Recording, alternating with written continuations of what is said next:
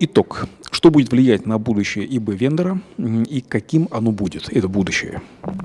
Ну, как мне кажется, сейчас есть тенденция перемещения и IT-системы бизнеса в облака.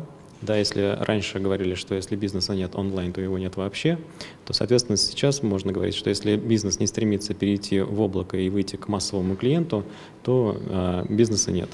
Соответственно, ИБ-вендор должен стремиться соответствовать этой тенденции. То есть это создание продукта максимально тиражируемого, это создание продукта максимально удобного для разворачивания клиенту и, соответственно, предоставление этого продукта по SaaS или по MSSP моделям. Мы стараемся все-таки поднимать градус накала кибербаталий, и вопросы для полуфинала, они не такие, как были в предыдущем замесе. В финале какие темы, ты считаешь, важно было бы обсудить?